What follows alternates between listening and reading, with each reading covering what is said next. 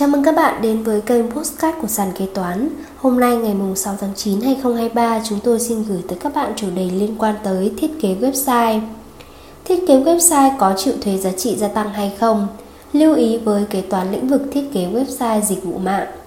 Hoạt động dịch vụ thiết kế website là gì? Đây là việc tạo ra bộ mặt website hoàn chỉnh và trình bày các ý tưởng nội dung lên trên website ấy. Thông qua Internet, người dùng sẽ truy cập được trang này với các thiết bị điện tử như điện thoại, máy tính bảng, máy tính, laptop. Hiểu đơn giản thiết kế web là thiết kế một trang web. Người thiết kế web sẽ chịu trách nhiệm diễn đạt tốt nhất ý tưởng nội dung của website, từ bố cục, màu sắc, hình ảnh đến cách bố trí link sao cho thật hài hòa và hợp mắt người dùng.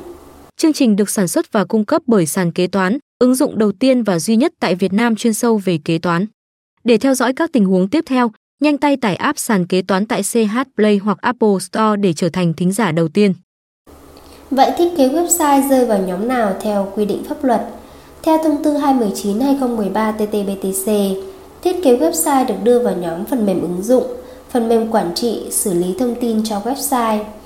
Thiết kế website có chịu thuế giá trị gia tăng hay không?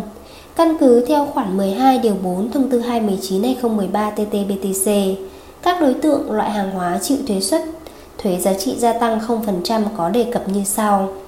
Phần mềm máy tính bao gồm sản phẩm phần mềm và dịch vụ phần mềm theo quy định của pháp luật. Vậy sản phẩm phần mềm ở đây là gì? Theo khoản hai điều chín Nghị định bảy mươi mốt trên hai không không bảy N D C P, hướng dẫn luật công nghệ thông tin về công nghiệp, công nghệ thông tin, các loại sản phẩm phần mềm được quy định bao gồm năm loại: phần mềm hệ thống, phần mềm ứng dụng, phần mềm tiện ích, phần mềm công cụ, các phần mềm khác. Theo công văn số hai hai không chín chín C T H T R ngày ba tháng mười một năm hai nghìn không trăm linh năm của Cục Thuế thành phố Hà Nội hỏi về thuế suất thuế giá trị gia tăng đối với dịch vụ thiết kế website và căn cứ hosting cho thuê máy chủ hoạt động website, Tổng cục Thuế có ý kiến như sau. Hoạt động thiết kế website là dịch vụ phần mềm thuộc đối tượng không chịu thuế giá trị gia tăng. Dịch vụ cho thuê máy chủ để hoạt động website áp dụng thuế suất thuế giá trị gia tăng là mười phần trăm. Theo công văn bốn hai bốn hai T C T C S hai không một bốn đã có quy định về chính sách thuế giá trị gia tăng cho công ty thiết kế website phần mềm cụ thể, áp dụng thuế suất không phần trăm cho những công ty ký hợp đồng xuất khẩu sản phẩm phần mềm, dịch vụ phần mềm, lập trình phần mềm thiết kế website ra nước ngoài nếu đáp ứng các điều kiện quy định tại khoản hai điều chín chương hai Thông tư số không sáu trên hai không một hai T T B T C. Miễn phí thuế cho những công ty cung cấp sản phẩm phần mềm, dịch vụ phần mềm, lập phần lập trình phần mềm thiết kế website trong nội địa thì thuộc đối tượng không chịu thuế giá trị gia tăng. Áp dụng thuế suất mười phần trăm cho những công ty thực hiện dịch vụ thay mặt khách hàng đăng ký tên miền website cho thuê máy chủ, hosting thì các dịch vụ này áp dụng thuế suất thuế giá trị gia tăng là mười phần trăm. Vậy thiết kế website có thể miễn phí thuế giá trị gia tăng hoặc phải chịu áp dụng mức thuế suất không phần trăm hoặc mười phần trăm, tùy thuộc vào từng hoạt động của doanh nghiệp, ngành nghề, dịch vụ doanh nghiệp đăng ký tương ứng. Đối với những công ty xuất khẩu dịch vụ thiết kế website ra nước ngoài thì áp dụng mức thuế suất không phần trăm. Ngược lại, đối với những công ty cung cấp sản phẩm thiết kế website trong nội địa sẽ hoàn toàn được miễn phí thuế giá trị gia tăng. Và cuối cùng, nếu những công ty cung cấp dịch vụ hosting đăng ký tên miền thì chịu mức thuế giá trị gia tăng là mười phần trăm. Để hoàn thiện một website, bạn sẽ chịu những khoản thuế nào? Như đã đề cập ở trên, trong quá trình thiết kế website thì hosting và tên miền sẽ là hai khoản thuế được nhà nước áp dụng cho những công ty đăng ký kinh doanh dịch vụ này. Vậy nên nếu bạn sử dụng hai dịch vụ này thì bạn cũng sẽ phải chịu mức thuế bắt buộc là mười phần trăm. Lưu ý với kế toán lĩnh vực thiết kế website dịch vụ mạng. Những lưu ý đối với công ty đối với công tác kế toán trong lĩnh vực thiết kế website, mua bán tên miền, cung cấp dịch vụ mạng. một. Các loại chi phí máy móc thiết bị, dụng cụ văn phòng, chi phí khấu hao phòng làm việc, thuê phòng làm việc, hạch toán vào đâu.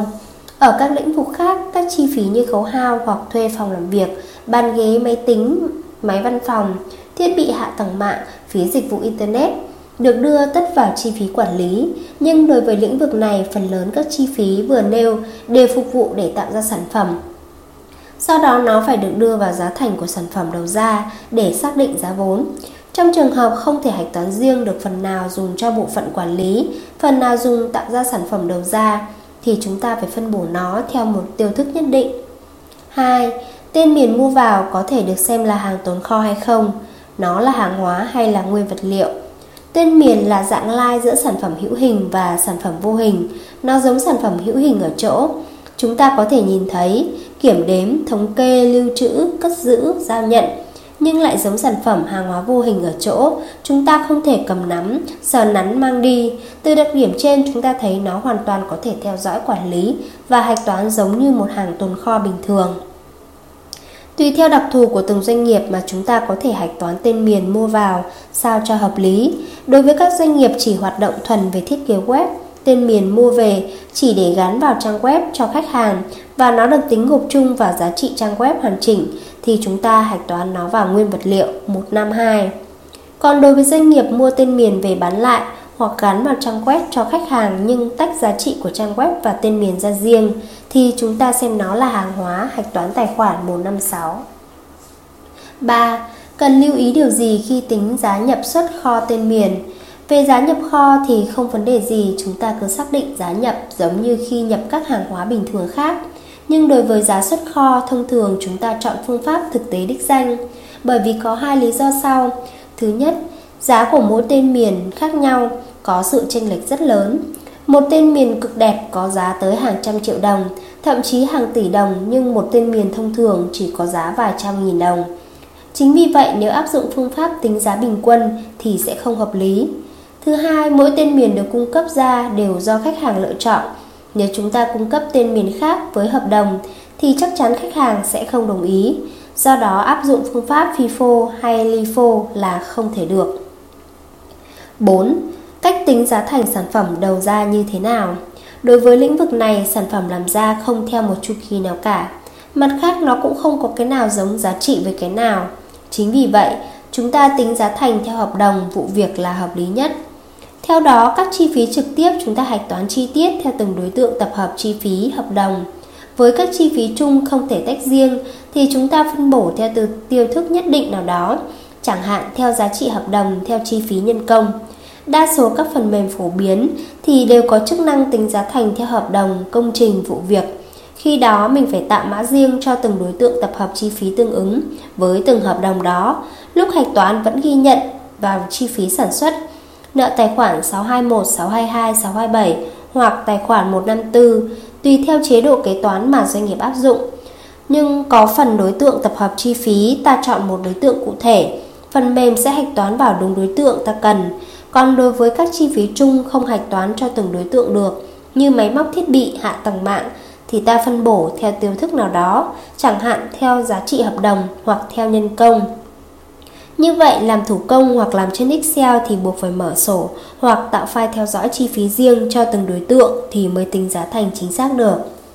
Trên đây chúng tôi đã chia sẻ với các bạn một số nội dung liên quan tới thiết kế website. Cảm ơn các bạn đã lắng nghe podcast ngày hôm nay của Sàn Kế Toán.